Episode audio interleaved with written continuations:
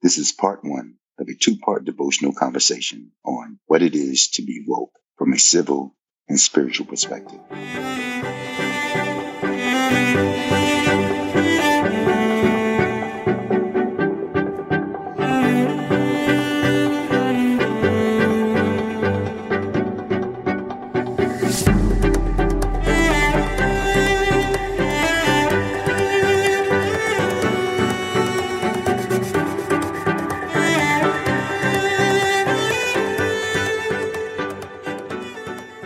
Across this article, and it's about this family that wanted to sue this Catholic academy because it felt like it was getting away from their Catholic, you know, culture and going into this woke culture. And I was like, like the first time that I actually, my ears were t- in tune to that word woke. Um, you've, you've heard that word before? I have. I've heard it several times. I've heard our girls say woke. And of course, you know, me, I'm thinking woke, like in awake, past tense. Yeah, so I, I didn't know what, what that was. Did you ever look it up? I, yeah, I did. I did look it up. It's um, you know, of course, I looked at the past tense of of awake, Mhm. and and woke is it it means to um, emerge or cause to emerge from a state of sleep, Mhm. um, to stop sleeping. It means to become alert to or aware of, Mhm. and it also means um, to cause something to stir or come to life. So, as it relates to a woke culture, it is it really is becoming aware of of injustices, especially racism. And that's what woke means. Yeah, the, the family, they donated $1.35 million, but they felt like the school uh, breached their contract when they went to a woke culture. And it says in, in the article, it says the couple claims the school has lost its way by in embracing a woke culture where priority is given to gender identity, human sexuality, and pregnancy termination, among other hot button issues. The suit also takes issue with a blackboard in a common area that explains how to be an ally to the LGBTQ community, as well as how the school takes on the issues of race, saying the white students are made to feel guilty about white privilege, shaming people because you're white, you have this this opp- opportunity to go to school. You should feel bad that you have the ability to go to school. But I was just interested in this culture called woke, and it just really made me think about how do we how do we format that in such a Mhm. way as a Christian? How do we format that where it lines up with the Word of God, and as well as it lines up with treating people with respect Right. and love and compassion? You know, so how do you balance that out? Yeah, I think, you know, just like like anything else, we always have to first of all view it through the lens of the word of God, Mhm. you know. And not so much focus on the issue at hand. Yes, to be made aware of, Right. you know, what is our part in it? What can we do to to make the situation better or to make people more aware of it? Mhm. Um, I think that's that's part of it, but we also have to do it in light of Scripture. Right. You know, not beating somebody up, not not making somebody feel ashamed. Because if you're on the on that other end of in social injustice and, and racism, you know how that makes you feel. Right. So why would you want to make someone else feel the way you feel? You know, the, the thing is to, to, to bring awareness and hopefully the other person can step out of their shoes into the other person's shoe and see how that's affecting them. And now together, how can we work together to alleviate or eliminate this issue? I think it's it's a big thing with God because He mentions this several times, often about if we talk about the Ten Commandments, and Jesus says whether to do great commandments Mhm. is is making sure that you're aligned. We talked about this before that you align vertically so that you're able to handle humanity in the way that they should be handled on a, on a horizontal level. And so as I thought about this, I thought that um, as a Christian, looking at the perspective of saying, okay, yeah, I love this person.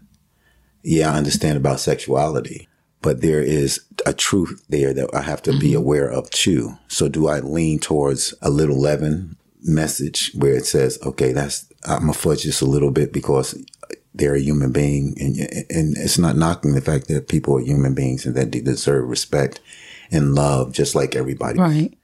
And so I thought about this. So my thought process went to something to, to this, to this effect. I can love and embrace deeply and sincerely humanity. I can love and embrace deeply and sincerely sexuality. But I can't love and embrace iniquity because God hates it.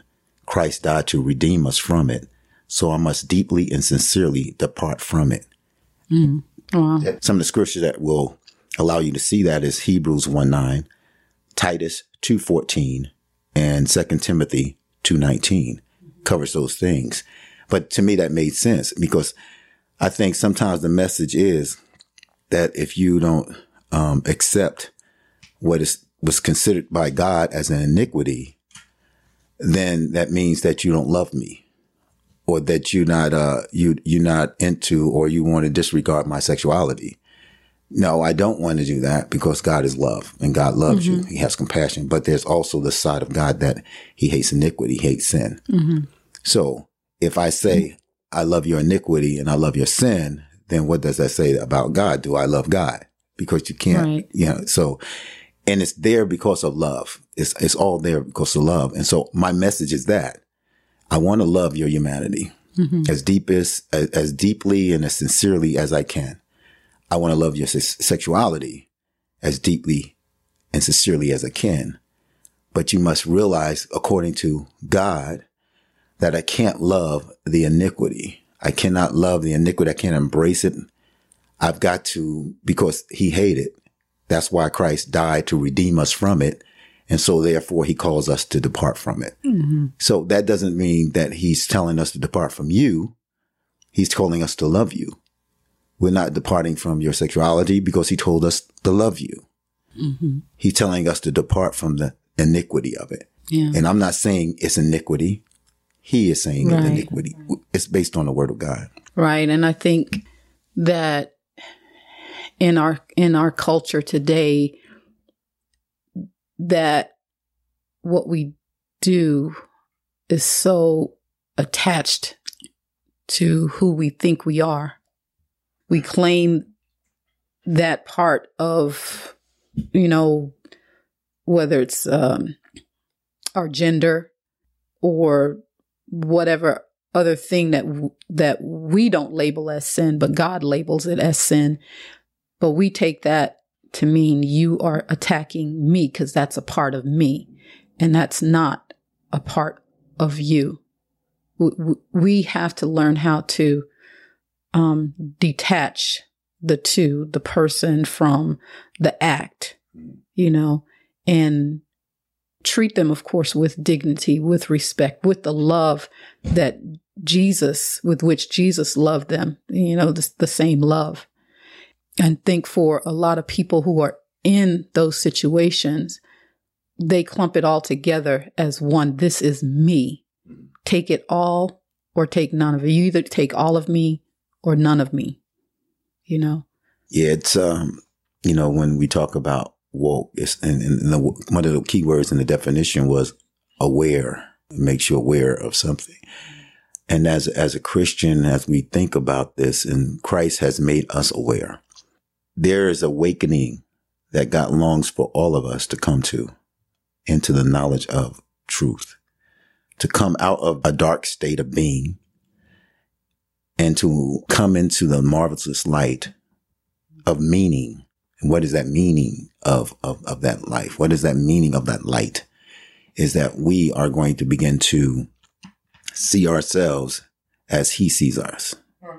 And so I had this thought about in Acts 9, it, it talks about Paul going to the road of Damascus. He is going to, to Damascus to, to kill and imprison Christians. And Paul had this ideal of this was the right thing to do. You know, I've got the authorities backing me. I'm determined. I'm unwavering. I'm passionate about this. It is the right thing to do. It's the right reason. He even felt like because he had the backing, it was a strong belief in the cause that he was fighting. And sometimes we can believe we are woke, but it's a matter of who we allow to wake us. And so Paul was going through this thing where he felt like he was doing it for God. He felt like he had the backing of the religious leaders of the day that, yeah, go do what you do, Paul. We give you permission to do what you do. Stop this. And so he, they, they gave uh, Paul permission. So there is a way that seems right, but the end is death. And that's Proverbs 14, 12. So Paul is going about his business thinking that he's doing the right thing, thinking that he's, he, he's woke to what is right, mm-hmm. the reason, the cause, he's fighting for it. But we all come to that place where we are on a Damascus road. For me, it was in Rota, Spain that I was walking in darkness thinking that this was right, not really believing that it was right, but I was in that moment. And then I became blind so that I could see, which means that you totally become blind to what you always thought was real and was truth. And then the Holy Spirit of God, this, the light of Christ comes into your life and then you begin to see more clearer than you did before.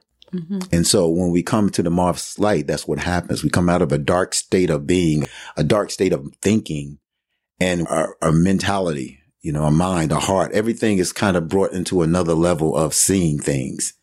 And that's the kingdom of God way. Mm-hmm. We are awakened. We are woke. And it's by the one who created all things and knows right. all things. And so our awakening has become exactly what God intended for it to be. It's where it needs to be. It's built and founded on truth. Right. So we're not mistaken. We don't have a mistaken identity because we know exactly who we are in Christ Jesus. Right. And I think that goes to um, searching for the truth wanting to having a, a desire to know the truth. You you may be walking uh, in darkness, but in that darkness, you're like, there's got to be more. There's got to be more to this life than than than what I'm seeing, than what I'm living. And so you have you you start, or I, I believe it's it's the Holy Spirit that's starting to stir within you a desire for truth because the scripture says that no one can come, um, come to the, the Father unless he draws them to him.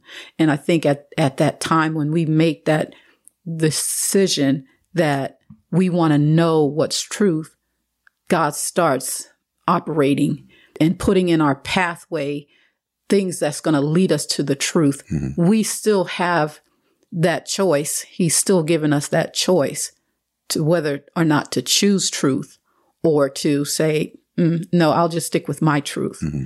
And so when you um, accepted Jesus, you're like, yeah, my truth was not right. Right. I believe this is the truth and, and you follow that. And so as a result of that, you continue to want to follow his truth, whatever his truth reveals and the dark things that are still in us, the Holy Spirit is still shedding light on that. And we then agree with what he's showing us and say, yeah, that's not of God. That is in rebellion to God. So that must go.